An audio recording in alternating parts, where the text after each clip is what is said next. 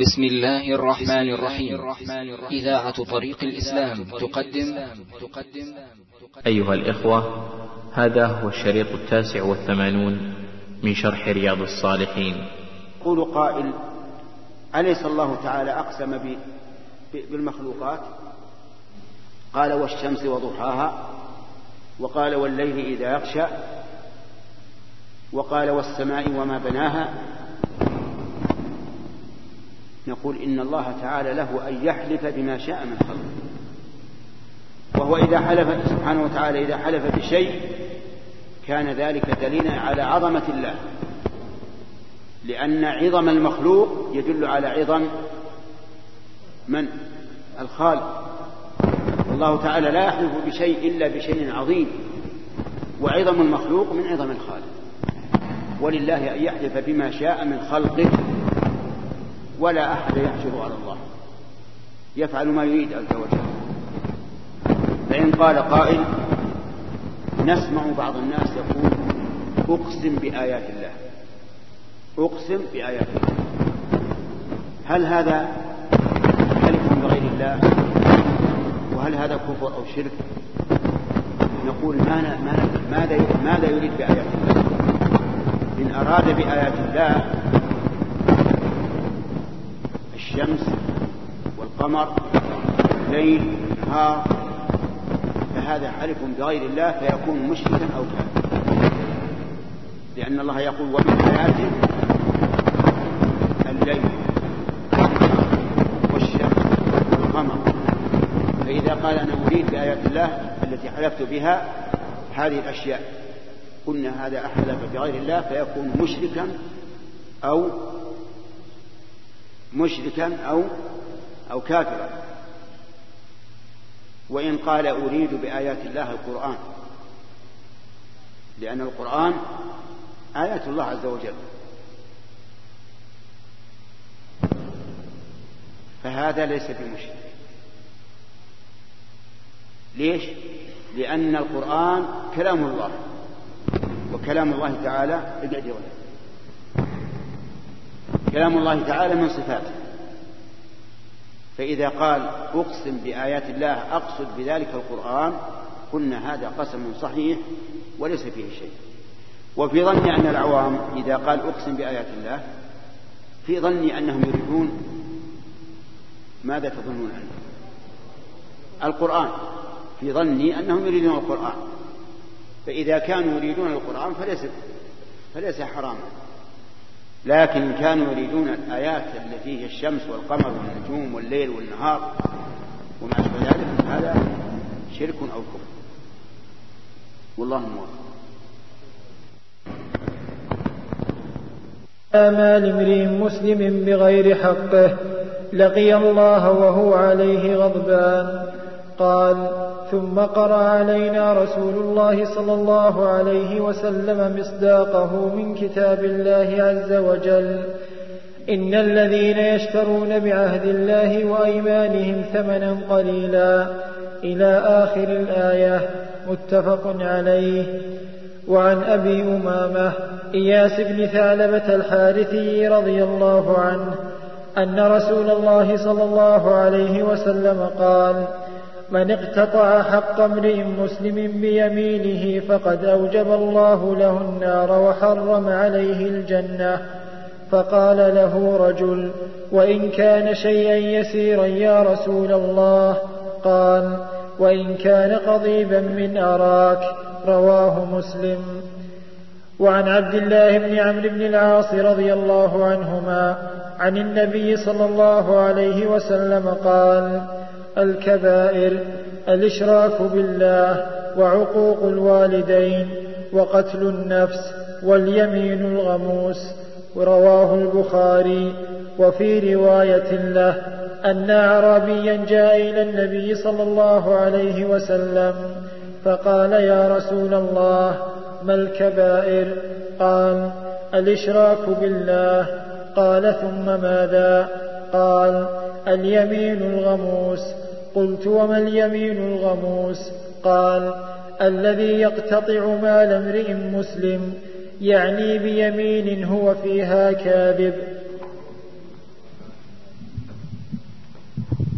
الله الرحمن الرحيم. قال المؤلف رحمه الله تعالى في كتابه رياض الصالحين باب باب تغليظ اليمين الكاذبة التي يقتطع بها مال امرئ مسلم.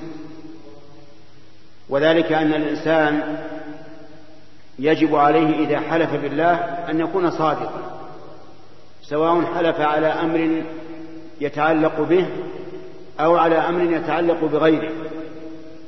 فإن حلف على يمين وهو فيها كاذب فإن كان يقتطع بها مال امرئ مسلم ولو يسيرا فإنه يلقى الله يوم القيامة وهو عليه غضبان. مثال ذلك إنسان ادعى عليه شخص قال أنا أطلبك ألف ريال. قال لا ليس عندي لك شيء. والمدعي ليس عنده بينة. فقال القاضي للمنكر احلف أنه ليس له عندك شيء. فحلف. قال والله ما له عندي شيء. القاضي سيحكم بأنه لا حق له عليه. لأن البين على المدعي واليمين على من أنكر. فهذا الرجل الذي حلف وهو كاذب يلقى الله وهو عليه غضبان والعياذ بالله. ويحرم الله عليه الجنة ويدخله النار نسأل الله العافية. حتى قالوا يا رسول الله وإن كان شيئا يسيرا قال وإن كان قضيبا من أراك. قضيبا ما يملأ اليد. من علف أو أعواد أو ما أشبه ذلك يعني حتى ولو كان كذلك. أو إن, أو إن القضيب هو العود الواحد. من الأراك يعني من المساويك. حتى لو أن إنسان حلف على يمين يقتطع بها مال امرئ مسلم ولو عودا من أراك فإنه يحصل على هذا الوعيد الشديد والعياذ بالله. وأما ما يتعلق بنفسه مثل أن يقال له إنك فعلت كذا فقال والله ما فعلت وهو كاذب. فهذا إذا كان كاذبا فإنه لا يستحق هذا الوعيد لكنه والعياذ بالله آثم. جمع بين الكذب وبين الحلف بالله عز وجل الكاذب فيتضاعف تضاعف عليه العقوبة. فعلى المرء المسلم أن يكون محترما لله عز وجل معظما له لا يكثر اليمين. وإذا حلف فليكن صادقا حتى يكون بارا بيمينه نسأل الله لنا ولكم التوفيق لما يحب ويرضى.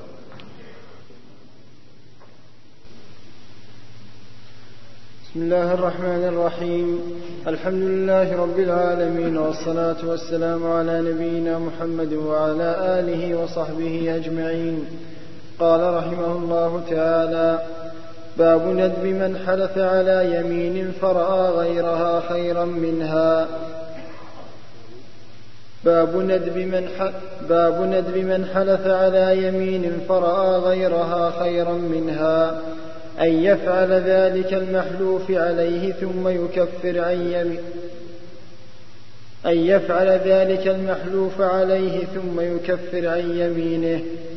عن عبد الرحمن بن سمرة رضي الله عنه قال قال لي رسول الله صلى الله عليه وسلم وإذا حلفت على يمين فرأيت غيرها خيرا منها فأت الذي هو خير وكفر عن يمينك متفق عليه.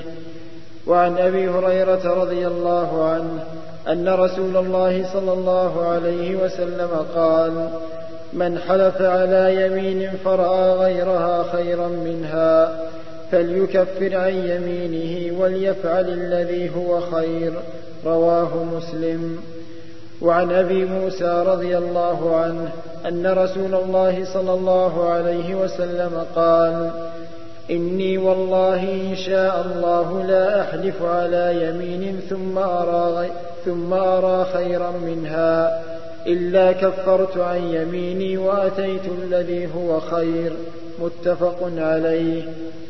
وعن أبي هريرة رضي الله عنه قال قال رسول الله صلى الله عليه وسلم لأن يلج أحدكم في يمينه في أهله آثم له عند الله تعالى من أن يعطي كفارته التي فرض الله عليه. متفق عليه.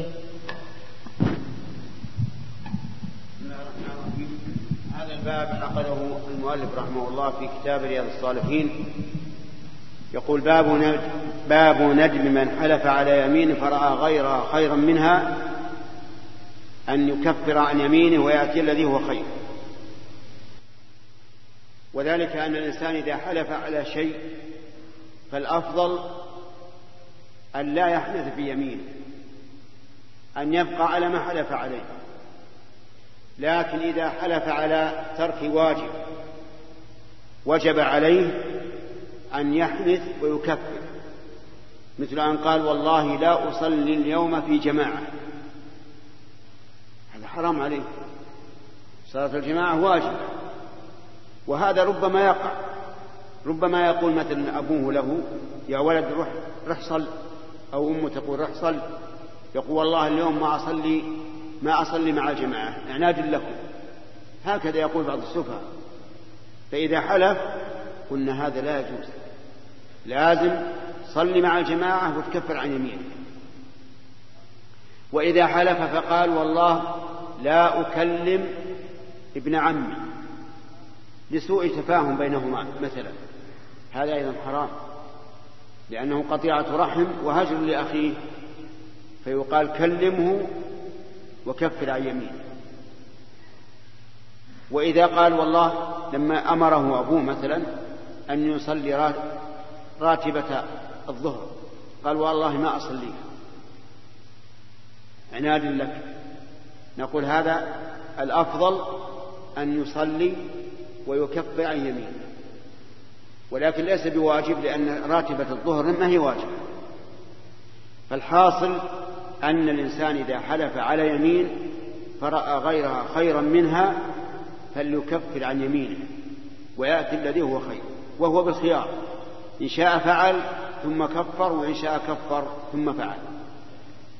وذكر المؤلف أحاديث منها حديث عبد الرحمن عبد الرحمن بن سمر, بن سمر رضي الله عنه أن النبي صلى الله عليه وسلم قال إذا حلفت على يمين فرأيت غيرها خيرا منها فكفر عن يمينك وأت الذي هو خير. هذا قول النبي عليه الصلاة والسلام.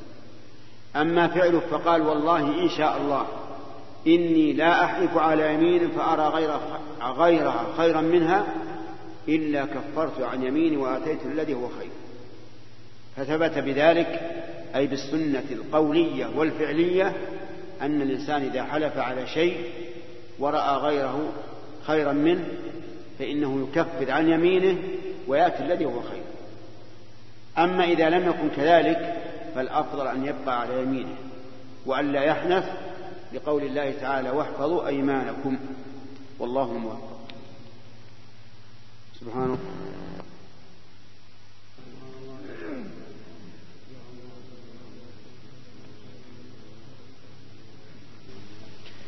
بسم الله الرحمن الرحيم. الحمد لله رب العالمين والصلاة والسلام على نبينا محمد وعلى آله وصحبه أجمعين. قال رحمه الله تعالى باب العفو عن لغو اليمين. قال الله تعالى لا يؤاخذكم الله باللغو في أيمانكم ولكن يؤاخذكم بما عقدتم الأيمان. فكفارته طعام عشرة مساكين من أوسط ما تطعمون أهليكم أو كسوتهم أو تحرير رقبة فمن لم يجد فصيام ثلاثة أيام ذلك كفارة أيمانكم إذا حلفتم واحفظوا أيمانكم. عن عائشة رضي الله عنها قالت أنزلت هذه الآية لا يؤاخذكم الله باللغو في أيمانكم في قول الرجل لا والله وبلا والله رواه البخاري. بسم الله الرحمن الرحيم. قال المؤلف رحمه الله في كتابه رياض الصالحين باب العفو عن لغو اليمين. لغو اليمين هو التي هي اليمين التي يقولها الإنسان على لسانه ولا يقصدها بقلبه. وقد عفى الله تعالى عن ذلك لأنه يكثر كثيرا أن يقول الإنسان لا والله من برايح لا والله من بجاي لا والله من فاعل وما أشبه ذلك. فلما كثر هذا في في ألسن الناس عفى الله عنه. قال الله تعالى لا يؤاخذكم الله باللغو في أيمانكم. فسرته أم المؤمنين عائشة رضي الله عنها بأنه قول الرجل لا والله وبلا والله في عرض حديث ولا قصد اليمين هذا لا يؤاخذ به لا يأتم به ولا يحنث به ولا تجب به كفارة. أما إذا عقد الإنسان اليمين عقدا جازما فقال والله لا أفعل كذا أو والله لا أفعلن كذا ولم يفعل لزمته الكفارة. وهي عتق رقبة أو إطعام عشرة مساكين أو كسوتهم. بدأ الله تعالى بالإطعام لأنه أهون. ثلاثة. قال كفارته إطعام عشرة مساكين أو كسوتهم أو تحرير رقبة فإن لم يجد فإنه يصوم ثلاثة أيام متتابعة لا يفطر بينه وهذا من سعة رحمة الله عز وجل. أن هذه الأيمان التي تتكرر على الألسن ولا يقصدها الحالف ليس فيها إثم وليس فيها كفارة لأن ذلك يقع كثيرا. ولكن مع ذلك يقول الله عز وجل احفظوا أيمان يعني لا تكثروا من الأيمان ولا تتركوا الكفارة إذا حنثتم فيها بل احفظوها لأن اليمين أمرها عظيم. ولهذا سمى الله تعالى مخالفتها حنثا بل سماها النبي صلى الله عليه وسلم حنثا لأنه لولا رحمة الله لكان الإنسان إذا حلف لزمه أن يوفي. ولكن من نعمة الله أن الله يسر أن الإنسان له أن أن يخالف ما حلف عليه إذا لم يكن إثما. والله آه تقريب كيلو للنفر الواحد من الرز يكفي بزيادة. بسم الله الرحمن الرحيم. الحمد لله رب العالمين والصلاة والسلام على نبينا محمد وعلى آله وصحبه أجمعين. قال رحمه الله تعالى باب كراهة الحلف في البيع وإن كان صادقا. باب كراهة الحلف في البيع وإن كان صادقا. عن أبي هريرة رضي الله عنه قال سمعت رسول الله صلى الله عليه وسلم يقول الحلف منفقة للسلعة ممحقة للكسب متفق عليه. وعن أبي قتادة رضي الله عنه أنه سمع رسول الله صلى الله عليه وسلم يقول إياكم وكثرة إياكم وكثرة الحلف في البيع فإنه ينفق ثم يمحق. رواه مسلم. بسم الله الرحمن الرحيم. قال المؤلف رحمه الله في كتابه رياض الصالحين باب كراهة البيع باب كراهة الحلف بالبيع في البيع وإن كان صادقا. يعني معنى هذا أن الإنسان يكره أن يحلف عند البيع والشراء ولو كان صادقا. فمثلا يكره أن يقول والله لقد اشتريتها بمئة ولو كان صادقا. فإن كان كاذبا صار ظلما على ظلم والعياذ بالله. لو قال والله لقد اشتريتها بمئة ولم يشتريها إلا بثمانين صار أشد لأنه يكون بذلك كاذبا حالفا في البيع. وقد نهى النبي صلى الله عليه وسلم عن ذلك. وأخبر كما في حديث أبي هريرة أنه منفقة للسلعة ممحقة للكسب. يعني أنها وإن زادت السلعة بالحلف فإن الله ينزع بركته ويمحق كسبه لأن هذا الكسب مبني على معصية الرسول عليه الصلاة والسلام. ومعصية الرسول معصية لله. وكثير من الناس يبتلى بهذا الأمر. تجده مثلا يقول للزبون والله إنه طيب والله إني اشتريته بكذا وكذا والله إنه يسوى كذا وكذا. سواء صادق سواء كان صادقا أم كاذبا فهو منهي عنه. بع واشتري بلا يمين. إذا أردت أن الله تعالى يبارك لك في الكسب. وكذلك حديث أبي قتادة فيه التحذير من الحلف في البيع إياكم والحلف والحلف بالبيع فإنه ينفق السلع ويمحق البركة. والحديثان معناهما واحد كلاهما يدل على أن الإنسان ينهى عن الحلف في البيع. وظاهر الحديث أنه لا فرق بين أن يكثر الحلف أو لا. لكن لما كان الإنسان البائع والشاري التاجر دائما يحلف دائما يبيع ويشتري حمله بعض العلماء على الكثرة كثرة الحلف عند البيع والشراء. فالإنسان إذا أراد الله له الرزق أتاه بدون اليمين. نسأل الله يرزقنا وإياكم الرزق الحلال. سبحان الله.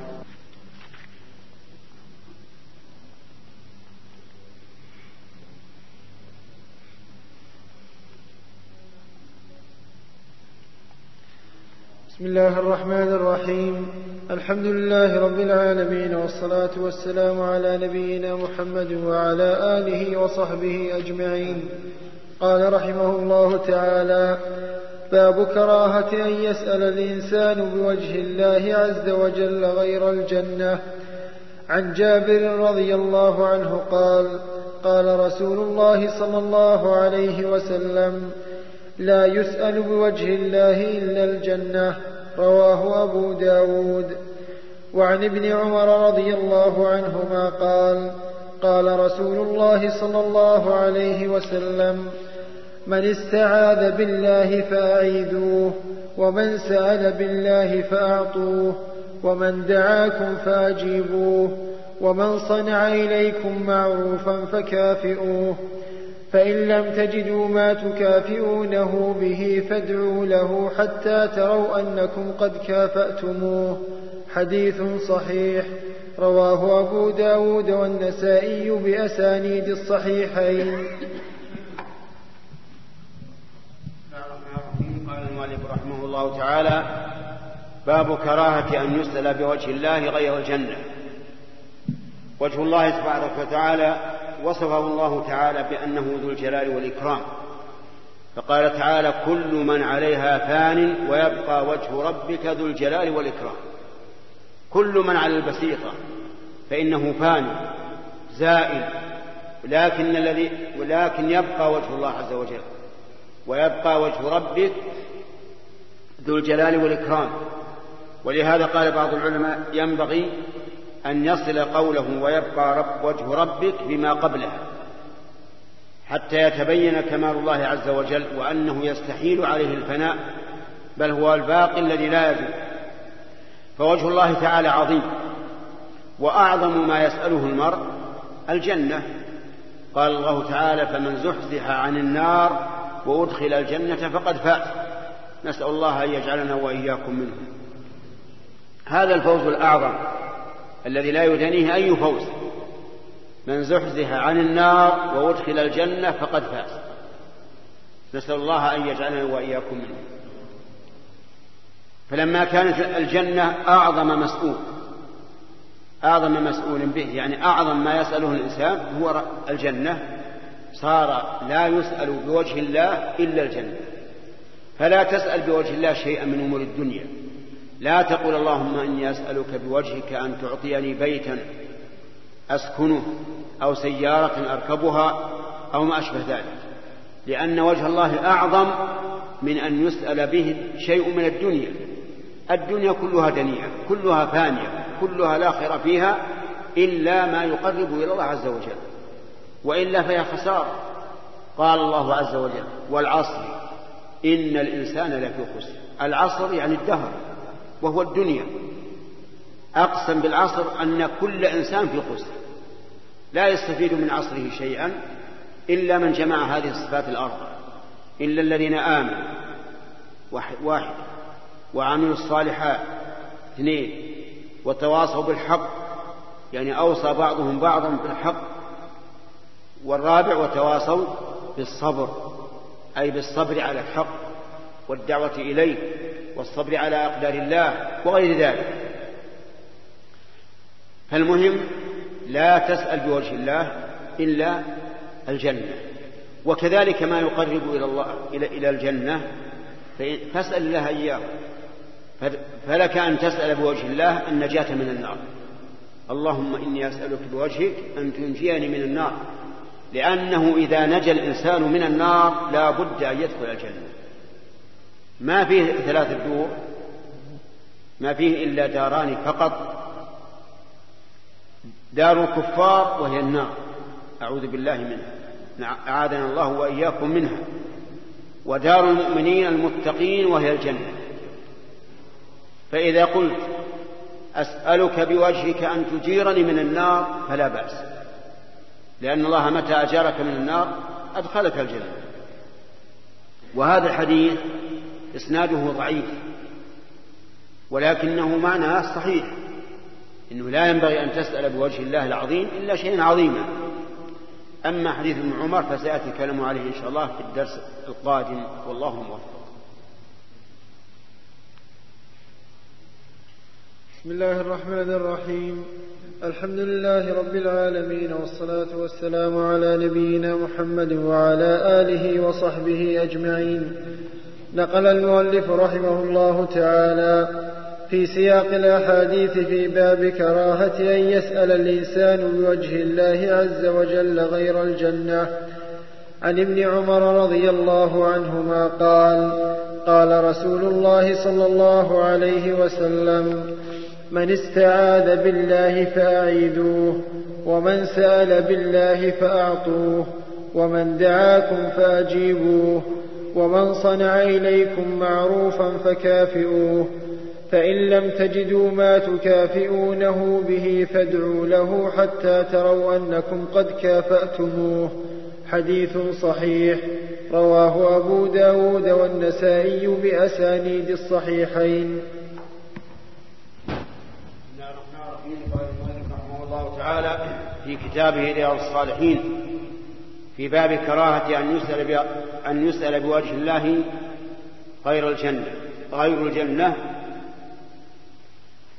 عن ابن عمر رضي الله عنهما أن النبي صلى الله عليه وعلى آله وسلم قال من استعاذ بالله فأعيذوه. يعني معناه إذا قال أحد لك أعوذ بالله منك فأعذه واتركه. كما فعلت امرأة تزوجها الرسول عليه الصلاة والسلام فلما دنا منها قالت أعوذ بالله منك. جاهلة. فقال النبي صلى الله عليه وسلم لقد عذت بمعاد أو بمعاذ الحقي بأهلك. وتركه لأنها استعاذت بالله منه. فإذا استعاذ أحد بالله منك فأعذ. إلا إذا استعاذ عن حق واجب. فإن, فإن الله لا يعيذه لو أنه كان مطلوبا لك فسألته حقك قلت أعطني حقي. فقال أعوذ بالله منك فهنا لا تعذ لأن الله تعالى لا يعيذ عاصيا لكن إذا كان الأمر ليس, في ليس محرما فاستعاذ بالله منك فأعذ. تعظيما لله عز وجل. ومن سأل بالله فأعطي لو سألك سائل فقال أسألك بالله أن تعطيني كذا وكذا فأعطه. إلا إذا سألك شيئا محرما فلا تعطي أو مثل أن يسألك يقول لك أسألك بالله أن تخبرني ماذا تصنع مع, أهل مع أهلك مثلا. هذا لا يجوز أن أن تعطيه. بل وبخه وانصح وقل هذا تدخل فيما لا يعنيك. وقد قال النبي صلى الله عليه وسلم من حسن إسلام المرء تركه ما لا يعنيه وكذلك لو سأل محرما. ولو سألك بالله لا تعطي. لو قال أسألك بالله أن تعطيني كذا وكذا ليشتري به دخانا. فلا تعطي لأنه سألك على ليستعين به على شيء محرم. فالمهم أن من سألك بالله فأعطه ما لم يكن على شيء محرم. وكذلك ما لم يكن عليك ضرر فإن كان عليك ضرر فلا تعطي. لأن النبي صلى الله عليه وسلم قال لا ضرر ولا ضرار. ومن صنع إليكم ومن صنع إليكم معروفا فكافئوا يعني إذا أحد صنع إليك معروفا إما بمعونة في شيء أو باستخدامك إياه في شيء من الأشياء أو غير ذلك فكافئه. أعطه ما, ما, ما تظن أنه يكافئ معروفا فإن لم تجد ما تكافئ أو كان ممن لا يحسن مكافأته كالملك والوزير والرئيس وما أشبه ذلك فادعوا له. فادعوا له حتى تعلموا أنكم قد كافأتموه. ومن دعاكم فأجيبوه. من دعاك إلى بيته إلى وليمة قليلة أو كثيرة فأجب. لكن هذا مشروط بما إذا لم يكن عليك ضرر. فإن كان عليك ضرر فلا تجب أو كان هذا الرجل ممن يهجر فلا تجبه أيضا. أو كان هذا الرجل في ماله حرام ورأيت من المصلحة ألا تجيبه لعله يقلع عن الحرام فلا تجيبه أما في في وليمة العرس فقد قال النبي صلى الله عليه وسلم من لم يجب فقد عصى الله ورسوله. إذا دعاك الزوج لوليمة العرس فأجبه ما لم يكن عليك ضرر أو يكن هناك منكر. فإن كان عليك ضرر فلا يلزمك إجابته وإن كان هناك منكر فإن كنت تستطيع أن تغيره فأجبه وغيره وإلا فلا تجبه والله موفق.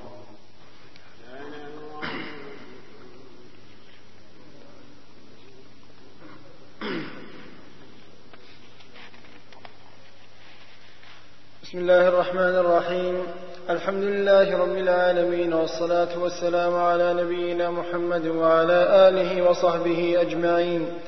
قال رحمه الله تعالى باب كراهة سب الحمى عن جابر رضي الله عنه أن رسول الله صلى الله عليه وسلم دخل على أم السائب أو أم المسيب فقال ما لك يا أم السائب أو يا أم المسيب تزفزفين؟ قالت الحمى لا بارك الله فيها. فقال لا تسب الحمى. فإنها تذهب خطايا بني آدم كما يذهب الكير خبث الحديد رواه مسلم. بسم الله الرحمن الرحيم. قال المؤلف رحمه الله تعالى في كتابه رياض الصالحين باب كراهة سب الحمى. الحمى هي السخونة وهي نوع من الأمراض وهي أنواع متعددة. ولكنها تكون بقدر الله عز وجل فهو الذي يقدرها وقوعا ويرفعها سبحانه وتعالى. وكل شيء من أفعال الله فإنه لا يجوز للإنسان أن يسبه لأن سبه سب لخالقه جل وعلا. ولهذا قال النبي صلى الله عليه وسلم لا تسبوا الدهر فإن الله هو الدهر. وهنا ذكر حديث جابر رضي الله عنه أن النبي صلى الله عليه وسلم دخل على أم المسيب أو أم السائب وهي تزفزف من الحمى. يعني نفسها قد ثار من الحمى فقال ما لك تزفزفين؟ قالت من الحمى لا بارك الله فيها. فنهى النبي صلى الله عليه وسلم عن سبها. وعلى المرء إذا أصيب أن يصبر ويحتسب الأجر الأجر على الله عز وجل. وأخبر أنها تذهب بالخطايا كما يذهب الكير بخبة الحديد. فإن الحديد إذا صهر على النار ذهب خبثه وبقي صافيا. كذلك الحمى تفعل في الإنسان كذلك. ولها أدوية علاجية منها الماء البارد. فإن النبي صلى الله عليه وسلم أخبر أن الحمى من فيح جهنم وأنه وأمرنا أن نطفئها بالماء البارد.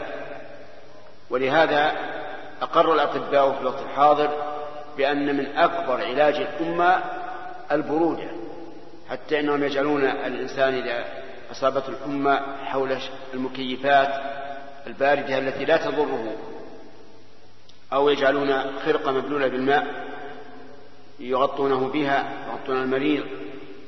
لأن الحمى بإذن الله حرارة كما هو معروف. وهذا الماء يبردها ويطردها. وهو شيء أخبر به النبي صلى الله عليه وسلم وما أخبر به الرسول عليه الصلاة والسلام فهو حق. المهم أن الإنسان يصبر ويحتسب على كل الأمراض لا يسبها.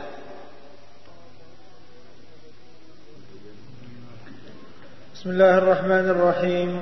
الحمد لله رب العالمين والصلاة والسلام على نبينا محمد وعلى آله وصحبه أجمعين.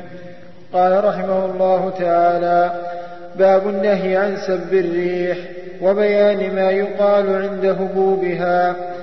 عن أبي بن كعب رضي الله عنه قال قال رسول الله صلى الله عليه وسلم لا تسبوا الريح فإذا رأيتم ما تكرهون فقولوا اللهم إنا نسألك من خير هذه الريح وخير ما فيها وخير ما أمرت به ونعوذ بك من شر هذه الريح وشر ما فيها وشر ما أمرت به رواه الترمذي وقال حديث حسن صحيح وعن أبي هريرة رضي الله عنه قال سمعت رسول الله صلى الله عليه وسلم يقول الريح من روح الله تأتي بالرحمة وتأتي بالعذاب فإذا رأيتموها فلا تسبوها وسلوا الله خيرها واستعيذوا بالله من شرها. رواه أبو داود بإسناد حسن. وعن عائشة رضي الله عنها قالت كان النبي صلى الله عليه وسلم إذا عصفت الريح قال اللهم إني أسألك خيرها وخير ما فيها وخير ما أرسلت به وأعوذ بك من شرها وشر ما فيها وشر ما أرسلت به. رواه مسلم. بسم الله الرحمن الرحيم. قال المؤلف رحمه الله تعالى في كتابه رياض الصالحين باب النهي عن سب الريح. وسبق في الدرس الماضي النهي عن سب الحمى. الرياح من آيات الله عز وجل من آيات الله تعالى في تصريفها وفي إرسالها وفي كيفيتها إذ لا يقدر أحد على أن يصرف هذه الرياح إلا خالقها عز وجل. كما قال الله تبارك وتعالى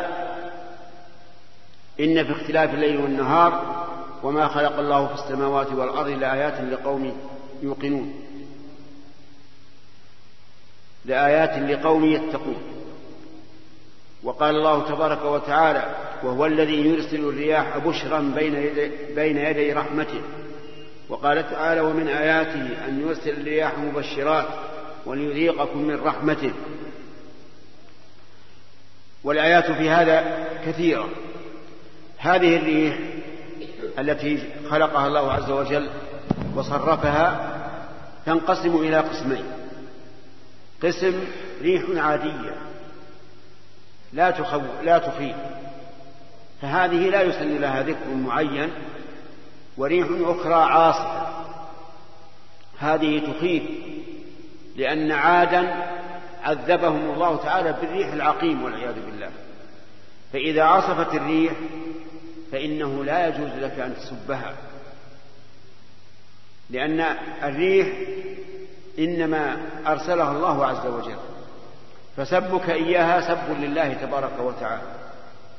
ولكن قل كما قال النبي عليه الصلاة والسلام اللهم إني أسألك, أسألك خير هذه الريح وخير ما فيها وخير ما أرسلت به. وأعوذ بك من شرها وشر ما فيها وشر ما أرسلت به. وبهذا الدعاء يحصل لك خيرها ويزول عنك شرها. أسألك خير هذه الريح لأن هذه الريح قد تكون عاصفة شديدة تقلع الأبواب وتجث الأشجار وتهدم الديار. وخير ما فيها ما فيها أي ما تحمله من أمور قد تكون نافعة وقد تكون ضارة. وخير ما أرسلت به لأنها تارة ترسل بالخير وتارة ترسل بالشر. فتسأل الله خير ما أرسلت به. وأعوذ بك من شرها وشر ما فيها وشر ما أرسلت به. فإذا استعاذ الإنسان من شرها وشر ما فيها وشر ما أرسلت به وسأل الله خيرها وخير ما فيها وخير ما أرسلت به كفاه الله شرها واعلم أنه لا يجوز للإنسان أن يتعلق بالريح في حصول المطر والغيم والصحو وما أشبه ذلك. لأن هذا من جنس الاستسقاء بالأنواء الذي نهى عنه النبي صلى الله عليه وسلم. كثير من الناس يعلق رجاءه بالريح الجنوب. يقول إذا هبت الجنوب حصل الغيث وتجد قلبه متعلقا بها. وهذا لا يجوز لأنها قد تهب الريح الجنوب كثيرا ولا يأتي ولا يأتي أمطار ولا غيوم. وقد يكون بالعكس تأتي الرياح تأتي الأمطار والغيوم من الريح الشمال. فالأمر كله بيد الله عز وجل. فعليك أن تعلق قلبك بربك تبارك وتعالى وأن لا تسب ما خلقه. من الرياح واسأل الله خيرها وخير ما فيها وخير ما أرسلت به واستعذ بالله من شرها وشر ما فيها وشر ما أرسلت به. والله موفق. الحمد لله رب العالمين والصلاة والسلام على نبينا محمد وعلى آله وصحبه أجمعين. قال رحمه الله تعالى باب كراهة سب الديك. عن زيد بن خالد الجهني رضي الله عنه قال قال رسول الله صلى الله عليه وسلم لا تسبوا الديك فإنه يوقظ للصلاة. رواه أبو داود بإسناد صحيح. باب النهي عن قول الإنسان مطرنا بنوء كذا.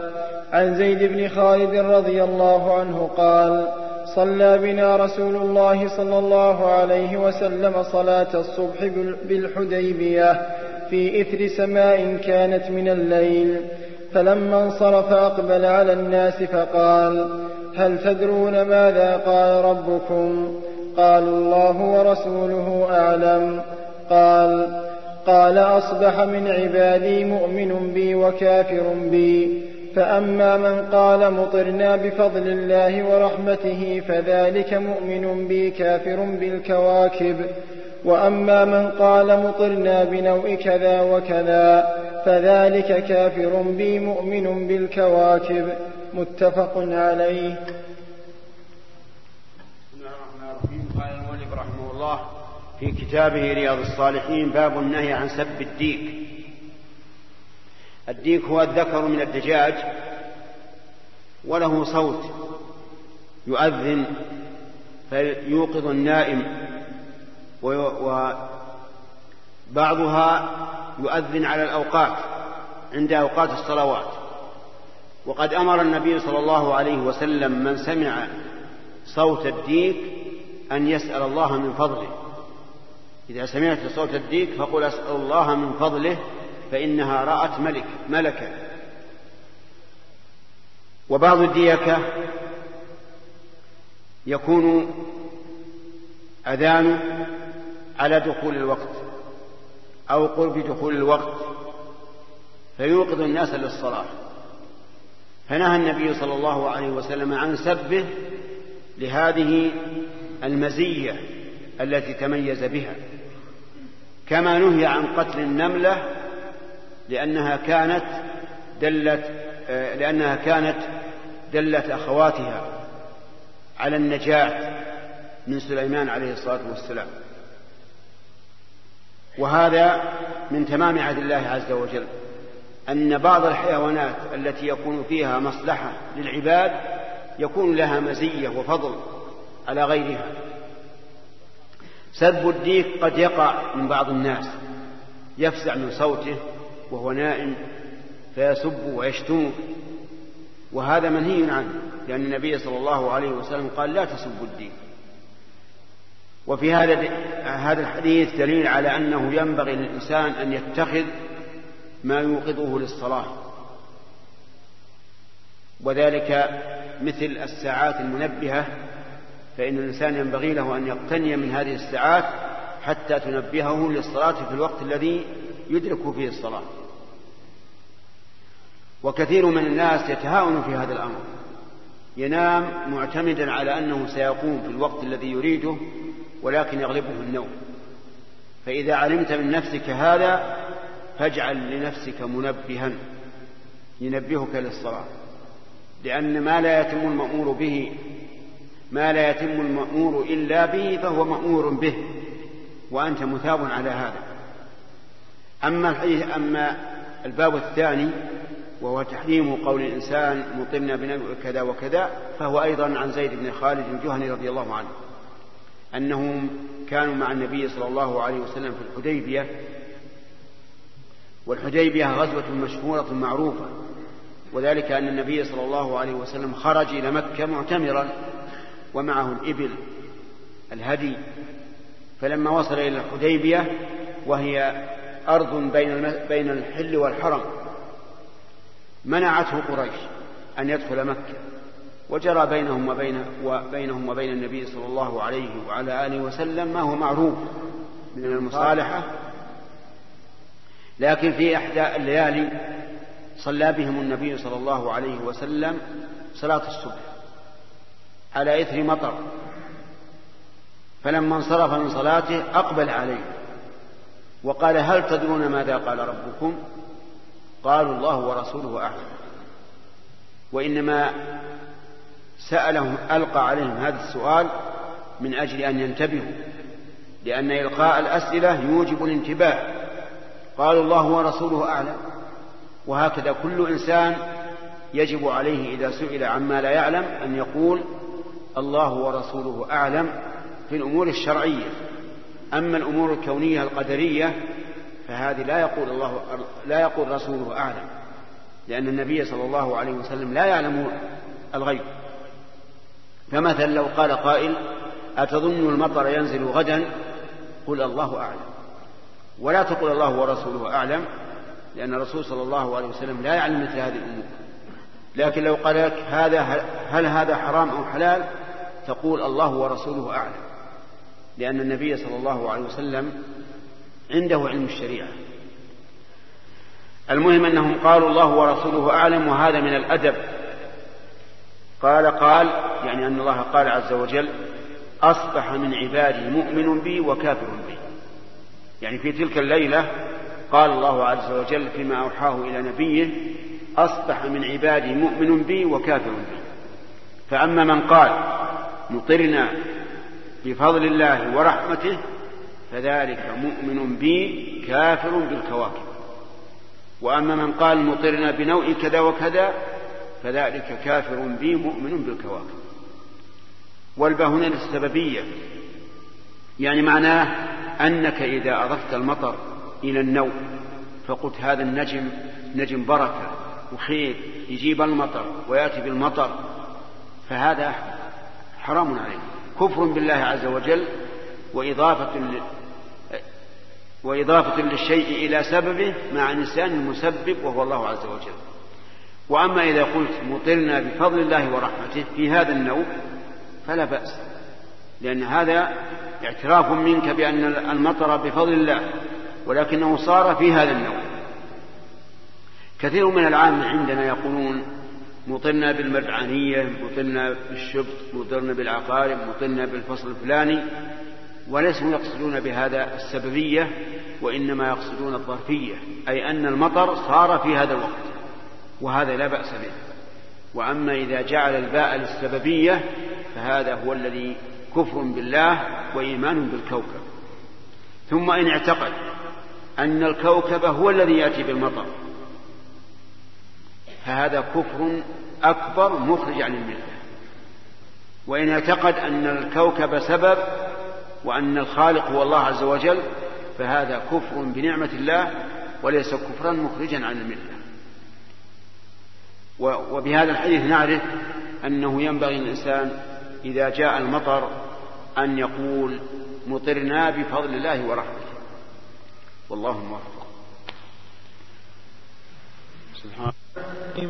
الحمد لله رب العالمين والصلاة والسلام على نبينا محمد وعلى آله وصحبه أجمعين. قال رحمه الله تعالى باب تحريم قوله لمسلم يا كافر. عن ابن عمر رضي الله عنهما قال قال رسول الله صلى الله عليه وسلم إذا قال الرجل إذا قال الرجل لأخيه يا كافر فقد باء بها أحدهما فإن كان كما قال وإلا رجعت عليه متفق عليه. وعن أبي ذر رضي الله عنه أنه سمع رسول الله صلى الله عليه وسلم يقول من دعا رجلا بالكفر أو قال عدو الله وليس كذلك إلا حار عليه متفق عليه. بسم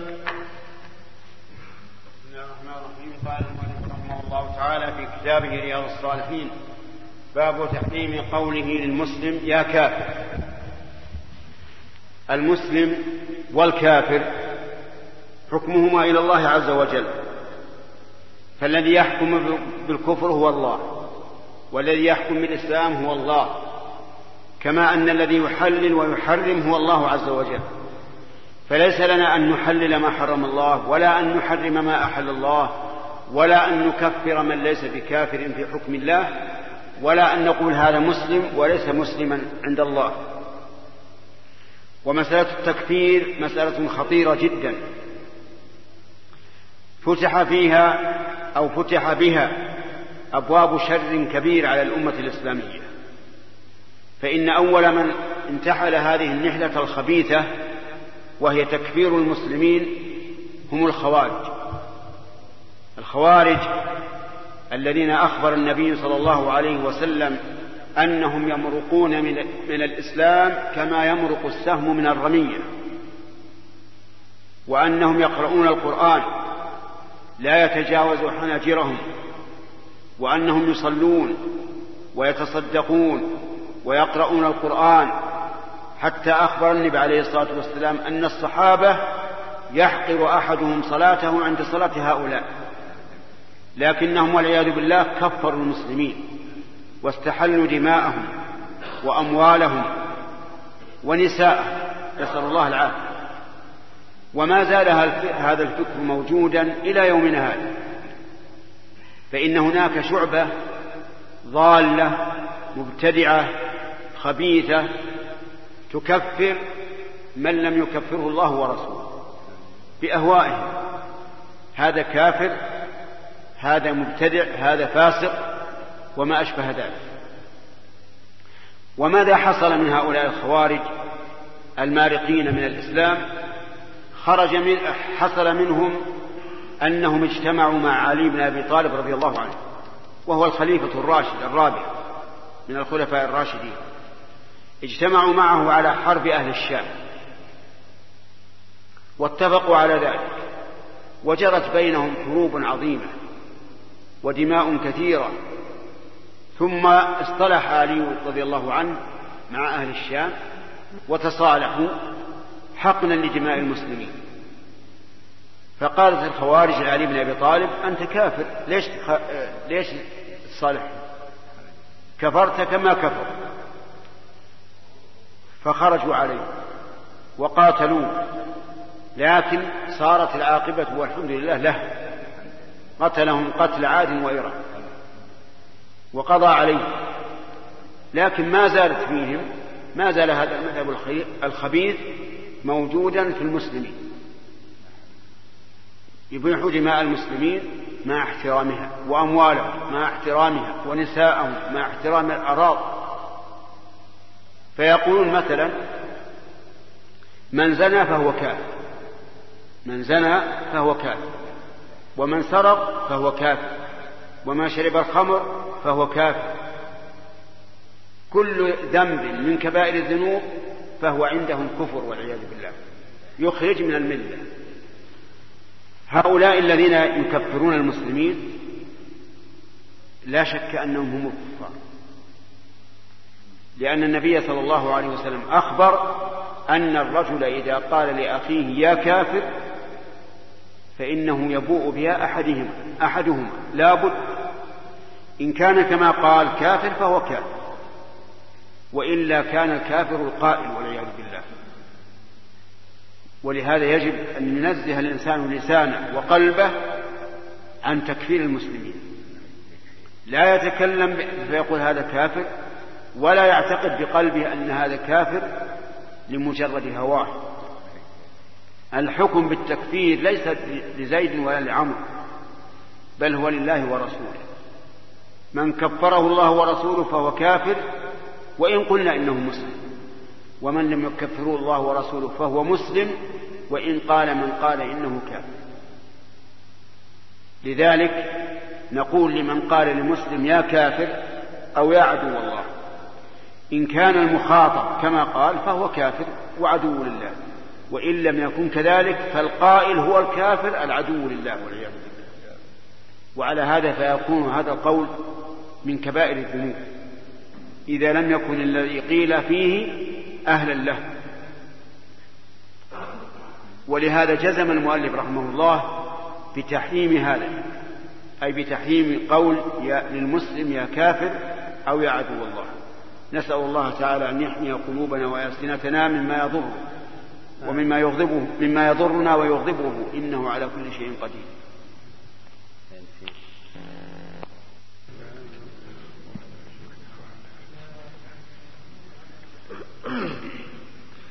بسم الله الرحمن الرحيم. الحمد لله رب العالمين والصلاة والسلام على نبينا محمد وعلى آله وصحبه أجمعين. قال رحمه الله تعالى باب النهي عن الفحش وبذاءة اللسان. عن ابن, عن ابن مسعود رضي الله عنه قال قال رسول الله صلى الله عليه وسلم ليس المؤمن بالطعان ولا اللعان ولا الفاحش ولا البذيء. رواه الترمذي وقال حديث حسن. وعن أنس رضي الله عنه قال قال رسول الله صلى الله عليه وسلم ما كان الفحش في شيء إلا شانه وما كان الحياء في شيء إلا زانه. رواه الترمذي وقال حديث حسن. باب كراهة التقعير في الكلام والتشدق فيه وتكلف الفصاحة واستعمال دقائق اللغة في مخاطبة العوام ونحوهم. عن ابن مسعود رضي الله عنه أن النبي صلى الله عليه وسلم قال هلك المتنطعون. قالها ثلاثا رواه مسلم. وعن عبد الله بن عمرو بن العاص رضي الله عنهما أن رسول الله صلى الله عليه وسلم قال إن الله يبغض البليغ من الرجال الذي يتخلل بلسانه كما تتخلل البقرة رواه أبو داود والترمذي وقال حديث حسن. وعن جابر بن عبد الله رضي الله عنهما أن رسول الله صلى الله عليه وسلم قال إن من أحبكم إلي وأقربكم مني مجلس. إن من أحبكم إلي وأقربكم مني مجلسا يوم القيامة أحاسنكم أخلاقا. وإن أبغضكم إلي وأبعدكم مني يوم القي... وأبعد... وأبعدكم مني يوم القيامة الثرثارون والمتشدقون والمتفيهقون. رواه الترمذي وقال حديث حسن.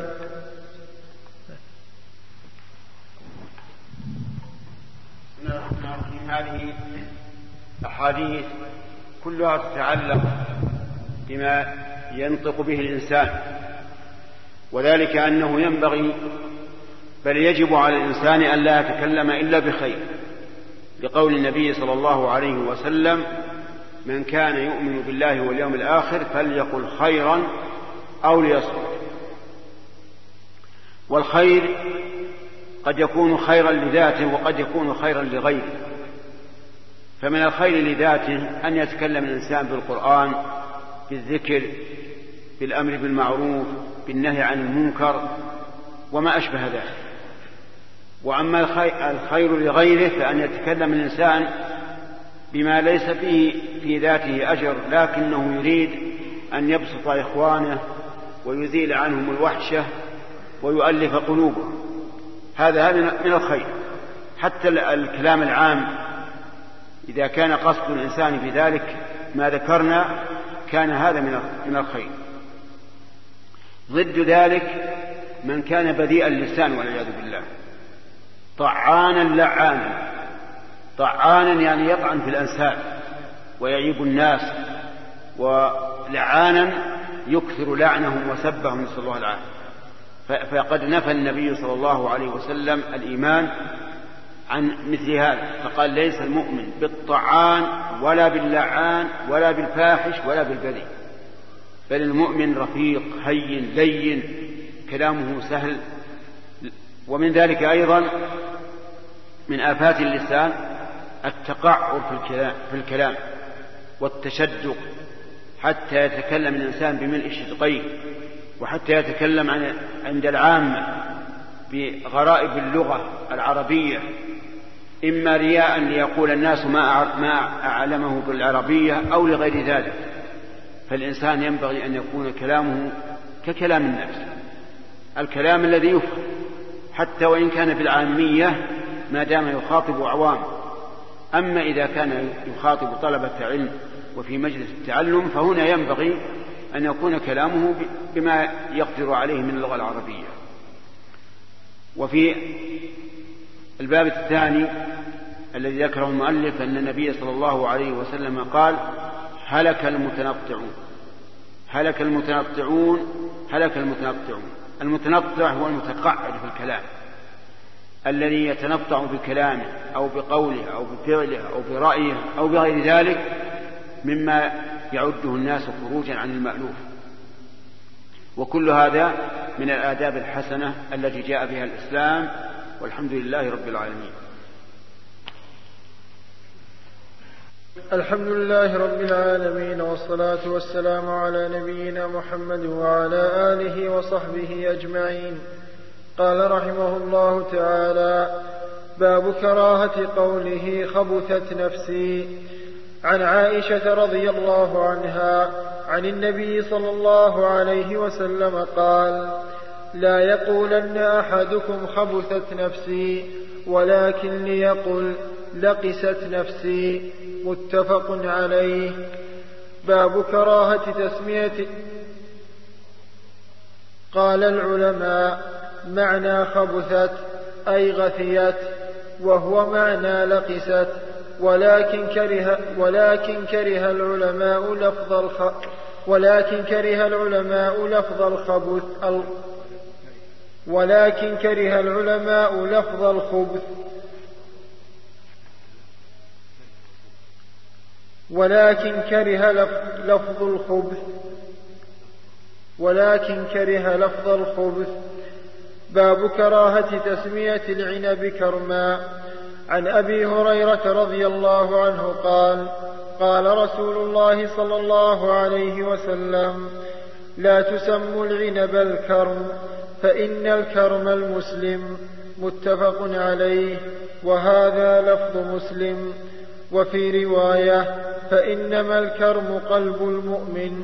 وفي رواية للبخاري ومسلم يقولون الكرم إنما الكرم قلب المؤمن. وعن وائل بن حجر رضي الله عنه عن النبي صلى الله عليه وسلم قال لا تقولوا الكرم ولكن قولوا العنب والحبلة رواه مسلم بسم الله الرحمن الرحيم قال المؤلف رحمه الله في كتابه بلوغ في كتابه رياض الصالحين باب كراهة قول الرجل خبثت نفسه. خبثت نفسي يعني لقست ومعنى لقست غتيت. أحيانا يصيب الإنسان كتمة يسميها الناس كتمة فتضيق عليه الدنيا بدون أن يعرف سببا لذلك. فيقول خبثت نفسي وخبثت يعني صارت خبيثة. وهذه كلمة مكروهة. ولهذا نهى النبي صلى الله عليه وسلم أن يقول الرجل خبثت نفسي ولكن يقول لقست. ولقست بمعنى خبثت لكنها في اللفظ تخالفها فهي أهون منها وأيسر. وفي هذا الحديث دليل على اجتناب الألفاظ. المكروهة وإبدالها بألفاظ غير مكروهة وإن كان المعنى واحدا. لأن اللفظ قد يكون سببا في المعنى. قد يقول خبثت نفسي بمعنى غثيت ولحق غثيان ويخطر بباله أنه من الخبث الذي هو ضد الطيب والنفوس الخبيثة هي نفوس الكفرة والعياذ بالله. لقول الله تعالى يا أيها الذين آمنوا إنما المشركون نجس فلا يقربوا المسجد الحرام بعد عامهم هذا. ولقوله تعالى الخبيثات للخبيثين والخبيثون للخبيثات والطيبات للطيبين والطيبون للطيبات. ولأن النبي صلى الله عليه وعلى آله وسلم كان إذا أراد دخول الخلاء ليبول أو يتغوط قال أعوذ بالله من الخبث والخبائث. يعني الشياطين والشر. فالمهم أن الإنسان ينبغي له بل يكره له أن يطلق ألفاظا مكروهة على معاني صحيحة بل يبدلها بألفاظ محبوبة للنفوس. وأما الحديث الباب الثاني فهو النهي عن تسمية العنب كرما. والكرم كما قال النبي عليه الصلاة والسلام هو المؤمن أو قلب المؤمن. لأنه مأخوذ من الكرم والكرم هو وصف محبوب يوصف به المؤمن ولا سيما إذا كان جوادا باذلا للخير بجاهه أو ماله أو علمه فإنه أحق بهذا الوصف من العنب. وإنما يقال الحبلة أو يقال العنب وأما أن تسمه كرما فلا. وهذا والله أعلم له سبب وهو أن هذا العنب قد يتخذ شرابا خبيثا محرما لأن العنب ربما يتخذ منه الخمر نسأل الله العافية. يعصر ويخمر فيكون خمرا خبيثا. لهذا نهى النبي صلى الله عليه وسلم أن يسمى العنب كرما. وما يوجد الآن في بعض الكتب المؤلفة في الزراعة ونحوها يقال شجر الكرم أو الكروم أو ما أشبه ذلك داخل في هذا النهج. فلا ينبغي أن تسمى العنب وأشجار العنب بالكرم أو الكروم بل يقال الأعناب والعنب والحبلة وما أشبه ذلك. والله موفق.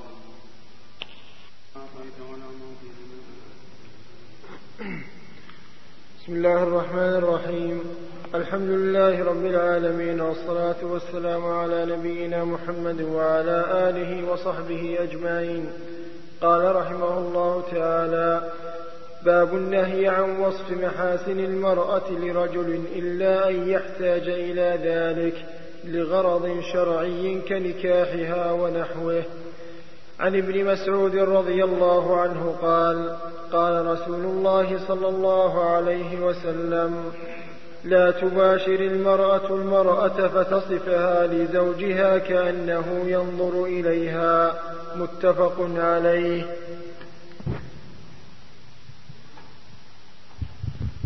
بسم الله الرحمن الرحيم. قال المؤلف رحمه الله باب النهي عن وصف محاسن المرأة لرجل إلا لأمر شرعي كنكاحها. يعني أنه لا يجوز للإنسان أن يصف امرأة لرجل فيقول صفتها كذا بالطول والحسن والبياض وما أشبه ذلك إلا إذا كان هناك موجب شرعي مثل أن يكون هذا الرجل يريد أن يتزوجها فيصفها له أخوها مثلا من أجل أن يقدم أو يترك لأن هذا لا بأس به. كما أنه يجوز للخاطب إذا خطب امرأة أن ينظر إليها. من أجل أن يكون هذا أدعى لقبوله أو رفضه. ولهذا نهى النبي صلى الله عليه وسلم المرأة أن تصف المرأة لزوجها حتى كأنه ينظر إليها. وهذا كما أنه محرم فهو من جهة الزوجة ضرر عليها. تأخر يا تأخر لا تسرب الناس. وذلك لأنه إذا وصفت المرأة لزوجها فربما يرغب فيها ويتزوجها عليها ويقع بينهما مشاكل كما هي العادة. ولا يعني هذا أن الإنسان يدع التعدد تعدد الزوجات خوفا من ذلك. لا لأن التعدد مشروع. إذا قدر الإنسان على ذلك في بدنه وماله وعدله فإنه يشرع له أن يكثر الزوجات ليكثر النسل وتكثر الأمة الإسلامية. لكن إذا كان يخشى ألا يعدل فقد قال الله تعالى إن خفتم ألا تعدلوا فواحدة أو ما ملكت أيمانكم ذلك أدنى ألا تعودوا والحاصل أنه لا يجوز للإنسان أن يصف المرأة لرجل أجنبي منها إلا إذا كان هناك موجب شرعي. ومن ذلك ما يفعله بعض السفهاء بحيث يفتخر عند أصحابه وزملائه. يقول امرأتي جميلة يعني يفتخر بجمال زوجته. امرأتي جميلة وجهها كذا وعينها كذا وفمها كذا وما أشبه ذلك. فإن هذا من المحرم لأن النبي صلى الله عليه وسلم نهى عنه. والله موفق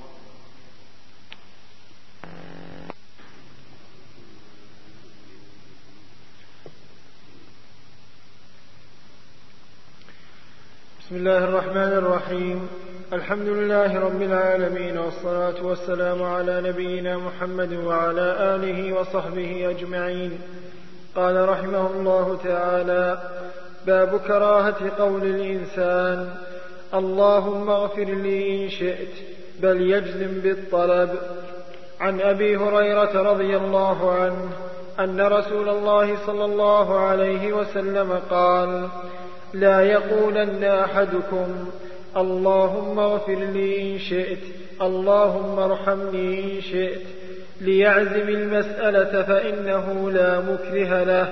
وفي رواية لمسلم ولكن ليعزم وليعظم الرغبة. فإن الله تعالى فإن الله تعالى لا يتعاظمه شيء أعطاه.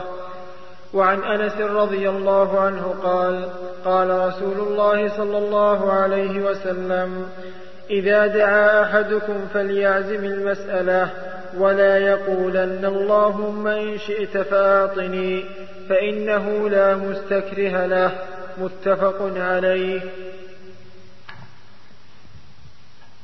الله الرحمن الرحيم. قال رحمه الله تعالى في كتابه رياض الصالحين باب كراهة قول الإنسان اللهم اغفر لي إن شئت اللهم ارحمني إن شئت.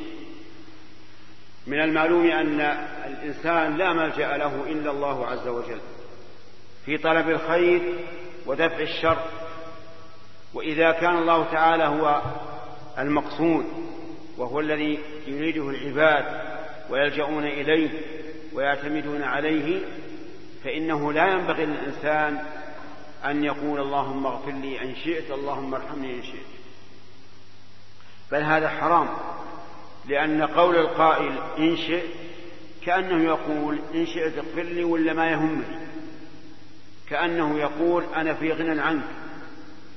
كما تقول لصاحبك إن شئت فزرني يعني وإن شئت فلا تزرني فأنا لست بحاجة إليك. ولهذا كان قول القائل اللهم اغفر لي إن شئت حراما. فقول المؤلف باب كراهة قول الإنسان اللهم اغفر لي إن شئت يعني كراهة التحريم.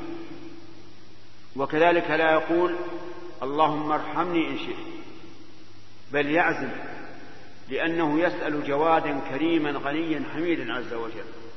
ولأنه مفتقر إلى الله فليكن عازما في الدعاء. يقول اللهم اغفر لي اللهم ارحمني بدون إن شئ وكذلك لا يقول اللهم اغفر لي إن شاء الله أو يقول للإنسان غفر الله لك إن شاء الله هداك الله إن شاء الله. كل هذا لا يقال وإنما يجزم الإنسان ويعزم. وبين النبي عليه الصلاة والسلام ذلك بأن بأن فيه محذورين. الأول قال وليعزم المسألة فإن الله لا مكره له. يعني الله عز وجل إن غفر لك فبمشيئته أو رحمك فبمشيئته لا أحد يكرهه على ذلك فهو يفعل ما يشاء ويختار عز وجل. لا مكره له حتى تقول إن شئت. كذلك أيضا يقول الإنسان إن شئت كأنه يتعاظم الشيء ويقول إن شئت فأت به وإن شئت فلا تأت. والله تعالى لا يتعاظمه شيء من أعطاه. مهما عظم الشيء فإن الله تعالى غني كريم يعطي الجزيل عز وجل ويطلب القليل. والحاصل أنه لا يحل لك أن تقول اللهم اغفر لي إن شئت اللهم ارحمني إن شئت اللهم أدخلني الجنة إن شئت. اللهم ارزقني أولادا إن شئت. اللهم ارزقني زوجة صالحة إن شئت. كل هذا لا يجوز. اعزم المسألة ولا ولا ولا تدخل فيها المشيئة. ومن ذلك أيضا ما يقوله بعض الناس وأظنه مأخوذ من الصوفية. اللهم إني لا أسألك رد القضاء ولكن أسألك اللطف فيه. فإن هذا حرام. كيف لا تسأل الله رد القضاء؟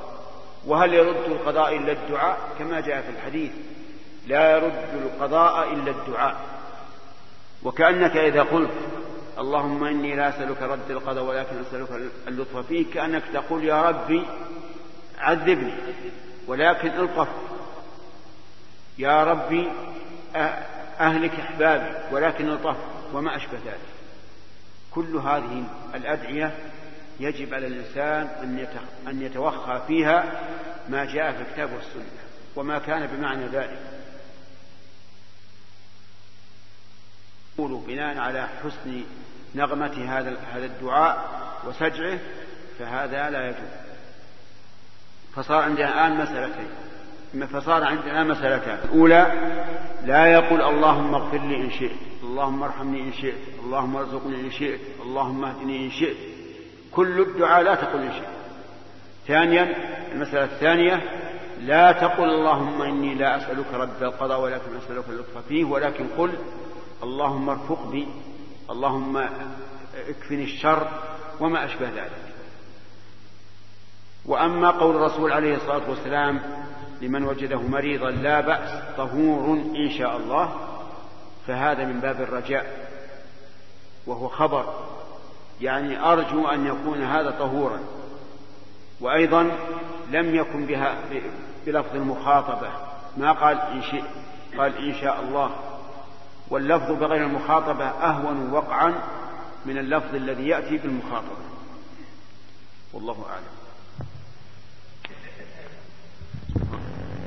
عن حذيفة بن اليمان رضي الله عنه عن النبي صلى الله عليه وسلم قال لا تقولوا ما شاء الله وشاء فلان ولكن قولوا ما شاء الله ثم شاء فلان.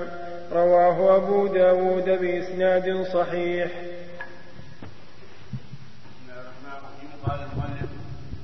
رحمه الله تعالى في كتابه رياض الصالحين. باب كراهة قول الإنسان ما شاء الله وشاء فلان. والكراهة هنا يراد بها التحريم. يعني أنك لا تقول ما شاء الله وشاء فلان أو ما شاء الله وشئت أو ما أشبه ذلك. وذلك لأن الواو تقتضي التسوية. إذا قلت ما شاء الله وشاء فلان كأنك جعلت الله جعلت فلانا مساويا لله عز وجل في المشيئة. والله تعالى وحده له المشيئة التامة. يفعل ما يشاء. ولكن أرشد النبي عليه الصلاة والسلام لما نهى عن ذلك أرشد إلى قول مباح. فقال ولكن قولوا ما شاء الله ثم شاء فلان لأن ثم تقضى الترتيب بمهلة يعني أن مشيئة الله فوق مشيئة فلان. وكذلك قول ما شاء الله وشئت. فإن رجلا قال للنبي صلى الله عليه وسلم ما شاء الله وشئت قال أجعلتني لله ندا ينكر عليك بل قل ما شاء الله وحده. فها هنا مراتب. المرتبة الأولى أن يقول ما شاء الله وحده. وهذه كلمة فيها تفويض الأمر إلى الله واتفق عليها المسلمون. كل المسلمين يقولون ما شاء الله كان وما لم يشأ لم يكن. الثاني أن يقول ما شاء الله ثم شاء فلان. فهذه جائزة. أجازها النبي صلى الله عليه وسلم وأرشد إليها. والثالث أن يقول ما شاء الله وشاء فلان. فهذه محرمة. ولا تجوز. وذلك لأن الإنسان جعل المخلوق مساويا للخالق عز وجل في المشيئة. الرابع أن يقول ما شاء الله فشاء فلان. بالفاء فهذه محل نظر. لأن الترتيب فيها وارد. يعني بمعنى أنك إذا قلت فشاء فالفاء تدل على الترتيب. لكنها ليست كثم لأن ثم تدل على الترتيب بمهلة وهذه تدل على الترتيب بتعقيب. ولهذا فهي محل نظر. ولذلك لم يرشد إليها النبي صلى الله عليه وسلم. وفي هذا الحديث دليل على أن الإنسان إذا ذكر للناس شيئا لا يجوز فليبين لهم ما هو جائز. لأنه قال لا تقولوا ما شاء الله وشاء فلان ولكن قولوا ما شاء الله ثم شاء فلان. وهكذا ينبغي لمعلم الناس. إذا ذكر لهم الأبواب الممنوعة فليفتح لهم الأبواب الجائزة حتى يخرج الناس من هذا إلى هذا. بعض الناس يذكر الأشياء الممنوعة. يقول هذا حرام هذا حرام هذا حرام ولا يبين لهم الأبواب الجائزة. وهذا سد للأبواب أمامهم دون فتح الأبواب. وانظر إلى لوط عليه الصلاة والسلام. قال لقومه أتأتون الذكران من العالمين؟ بعده وتذرون ما خلق لكم ربكم من أزواج فأرشد أرشدهم آه، نهاهم عن الممنوع وأرشدهم إلى الجائز. وهكذا النبي عليه الصلاة والسلام قال لا تقولوا ما شاء الله وشاء فلان ولكن قولوا ما شاء الله ثم شاء فلان. بل انظر إلى قول الله عز وجل يا أيها الذين آمنوا لا تقولوا راعنا وقولوا انظرنا. فنهاهم عن الكلمة راعنا وأرشدهم إلى الكلمة الجائزة وقولوا انظرنا. ولما جاء إلى النبي صلى الله عليه وسلم بتمر تمر طيب قال أكل تمر خيبر هكذا؟ قالوا لا لكننا نشتري الصاع من هذا بالصاعين والصاعين بالثلاثة قال لا تفعل بع التمر الرديء بالدراهم. ثم اشتري بالدراهم تمرا طيبا. لا حول بسم الله الرحمن الرحيم. الحمد لله رب العالمين والصلاة والسلام على نبينا محمد وعلى آله وصحبه أجمعين. قال رحمه الله تعالى باب كراهة, باب كراهة الحديث بعد العشاء الآخرة. والمراد به الحديث الذي يكون مباحا في غير هذا الوقت وفعله وتركه سواء. فأما الحديث المحرم أو المكروه في غير هذا الوقت فهو في هذا الوقت أشد تحريما وكراهة. وأما الحديث في الخير كمذاكرة العلم وحكايات الصالحين ومكارم الأخلاق والحديث مع الضيف ومع طالب حاجة ونحو ذلك فلا كراهة فيه بل هو مستحب. وكذا الحديث لعذر وعارض لا كراهة فيه. عن أبي برزة رضي الله عنه أن رسول الله صلى الله عليه وسلم كان يكره النوم قبل العشاء والحديث بعدها. متفق عليه. وعن ابن عمر رضي الله عنهما أن رسول الله صلى الله عليه وسلم أن رسول الله صلى الله عليه وسلم صلى العشاء في آخر حياته فلما سلم قال أرأيتكم ليلتكم هذه؟ فإن على رأس مئة سنة لا يبقى ممن هو على ظهر الأرض اليوم أحد متفق عليه. وعن أنس رضي الله عنه أنهم انتظروا النبي صلى الله عليه وسلم فجاءهم قريبا من شطر الليل فصلى بهم يعني العشاء ثم خطبنا فقال ألا إن الناس قد صلوا ثم رقدوا وإنكم لن تزالوا في صلاة ما انتظرتم الصلاة. رواه البخاري قال المؤلف رحمه الله تعالى في كتابه رياض الصالحين باب كراهة الحديث بعد صلاة العشاء الآخرة ثم ذكر رحمه الله أن الحديث ينقسم إلى ثلاثة أقسام. قسم مكروه محرم وقسم مندوب إليه وقسم مباح. أما المكروه والمحرم فإنه يزداد كراهة وتحريما إذا كان بعد صلاة العشاء. وأما المباح فهو الذي كان النبي صلى الله عليه وسلم يكرهه بعد العشاء. وأما المندوب فإنه مندوب ولا يضر ولو كان بعد صلاة العشاء. فأما الأول فمثل الحديث بالغيبة والنميمة وقول الزور والاستماع إلى إلى اللهو والغنى ومشاهدة ما لا يحل مشاهدته فهذا حرام في كل وقت وحين.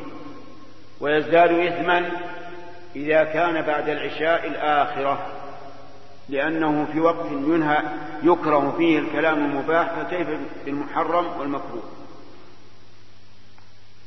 القسم الثاني الكلام اللغو الذي ليس حراما ولا مكروها ولا مندوبا وهو أكثر كلام الناس. هذا كان النبي صلى الله عليه وسلم يكرهه بعد صلاة العشاء. وذلك لأنه إذا تحدث الإنسان بعد صلاة العشاء يطول به المجلس ثم يتأخر نومه فيكسل عن قيام الليل وعن صلاة الفجر. وما أدى إلى إلى تهاون في الأمر المشروع فإنه يكون مكروها. وأما المندوب فهو التشاغل بالعلم مطالعة أو حفظا أو مذاكرة والحديث مع الضيف ليؤنسه ويكرمه بحديثه والحديث مع الأهل لتأليف قلوبهم وما أشبه ذلك. وكذلك الحديث العارض الذي ليس دائما كل هذا لا لا يضر. بل إنه مستحب إذا توص إذا كان المقصود به حصول خير. ثم ذكر المؤلف أحاديث حديث أبي برزة رضي الله عنه أن النبي صلى الله عليه وسلم كان يكره النوم قبل العشاء. والحديث بعده. وذلك لأن النوم قبل العشاء يؤدي إلى الكسل إذا قام ليصلي. وربما استغرق استغرق به النوم حتى أخر الصلاة عن وقتها. فلذلك كان النبي صلى الله عليه وسلم يكره النوم قبل صلاة العشاء من أجل أن يكون الإنسان نشيطا. وأما النعاس فهذا ليس باختيار الإنسان ولا يضر. والشاهد من هذا الحديث قوله والحديث بعدها فإن الحديث بعد العشاء كرهه النبي صلى الله عليه وسلم. وأما إذا كان في خير فإنه لا بأس به ولهذا كان النبي صلى الله عليه وسلم يحدث أصحابه بعد صلاة العشاء وينصحهم ويبين لهم عليه الصلاة والسلام فهذا لا بأس به والله موفق. سبحان الله الحمد لله رب العالمين والصلاة والسلام على نبينا محمد وعلى آله وصحبه أجمعين. قال رحمه الله تعالى باب تحريم امتناع المرأة من فراش زوجها إذا دعاها ولم يكن لها عذر شرعي. عن أبي هريرة رضي الله عنه قال قال رسول الله صلى الله عليه وسلم إذا دعا الرجل امرأته إلى فراشه فأبت فبان فبات غضبان عليها. لعنتها الملائكة حتى تصبح متفق عليه وفي رواية حتى ترجع. باب تحريم صوم المرأة تطوعا وزوجها حاضر إلا بإذنه. عن أبي هريرة رضي الله عنه أن رسول الله صلى الله عليه وسلم قال لا يحل للمرأة أن تصوم وزوجها شاهد إلا بإذنه ولا تأذن في بيته إلا بإذنه. متفق عليه. هذان البابان ذكرهما النووي رحمه الله في كتابه رياض الصالحين لبيان ما يجب على المسلم لأخيه والله سبحانه وتعالى أوصى بالجار ذي القربى والجار الجنب والصاحب بالجنب والصاحب بالجنب قيل إنه الزوج. وقيل إنه الصاحب بالجنب يعني في السفر. فذكر الحديث الأول أن النبي صلى الله عليه وسلم قال إذا دعا الرجل امرأته إلى فراشه فأبت أن تجيء لعنتها الملائكة حتى تصبح أو قال حتى ترجع. وذلك أن الواجب عليها إذا دعاها الرجل إلى حاجته أن تجيبه. إلا إذا كان هناك عذر شرعي كما لو كانت مريضة لا تستطيع معاشرته إياها أو كان عليها عذر يمنعها من الحضور إلى فراشه فهذا لا بأس. وإلا فإنه يجب عليها أن تحضر وأن تجيبه. وإذا كان هذا في حق الزوج على الزوجة فكذلك ينبغي للزوج إذا رأى من أهله أنهم يريدون التمتع فإنه ينبغي أن يجيبه. ليعاشرها كما تعاشره. فإن الله تعالى قال عاشروهن بالمعروف. وأما الثاني فهو أن أنه لا يجوز للمرأة أن تصوم وزوجها شاهد إلا بإذنه ولا تأذن في بيته إلا بإذنه المسألة الأولى الصيام. والصيام نوعان نوع واجب فلها أن تصوم بغير إذن زوجها ونوع تطوع فلا تصوم إذا كان شاهدا إلا بإذنه أما إذا كان غائبا فهي حرة لكن إذا كان شاهدا فلا تصوم لأنه ربما يدعوها إلى حاجته وهي صائمة فيقع في حرج وتقع هي كذلك في حرج. أما إذا كان في صوم واجب كما لو كان عليها أيام من رمضان ولم يبق على رمضان الثاني إلا بمقدار ما عليها فهنا يجب عليها أن تصوم سواء أذن أم لم يأذن. فمثلا لو كانت المرأة عليها من رمضان عشرة أيام ولم يبقى على رمضان الثاني إلا عشرة أيام فهنا تصوم سواء أذن أم لم يأذن بل لو منعها من الصوم فلها أن تصوم. لأن هذا واجب. أما لو كان عليها عشرة أيام من رمضان وقد, وقد بقي على رمضان الثاني شهر أو شهران أو أكثر فله أن يمنعها من الصوم. ولا يحل لها أن تصوم إلا بإذنه. وذلك لأن الوقت واسع. وإذا كان واسعا فلا ينبغي لها أن تضيق على زوجها. وإذا أذن لها وسامحها وافق فإن كان الصوم واجبا حرم عليه أن يفسده بالجماع لأنه أذن فيه وقد شرعت في صوم الواجب فيلزمه إتمامه وإن كان تطوعا فله أن يجامعها فيه ولو فسد الصوم لأن التطوع لا يلزم إتمامه. لكن لو قالت أنت أذنت لي وهذا وعد منك بأنك لا لا تفسد لا تفسد صومي. وجب عليه الوفاء. وحرم عليه أن يفسد صومه. لقول الله تعالى وأوفوا بالعهد إن العهد كان مسؤولا. وأما قوله ولا تأذن في بيته إلا بإذنه. يعني لا تدخل أحدا إلى البيت إلا بإذنه. فإن منعها أن تدخل أحدا معينا وقال فلان لا يدخل عليه. حرم عليها أن تدخله أن تدخله بيته لأن البيت له. وأما إذا كان رجلا واسع الصدر لا يهمه أن يدخل إلى أهله أحد فلا حرج أن فلا يلزمها أن تستأذنه لكل واحد. والله موفق. مع تحيات إخوانكم في إذاعة طريق الإسلام والسلام عليكم ورحمة الله وبركاته.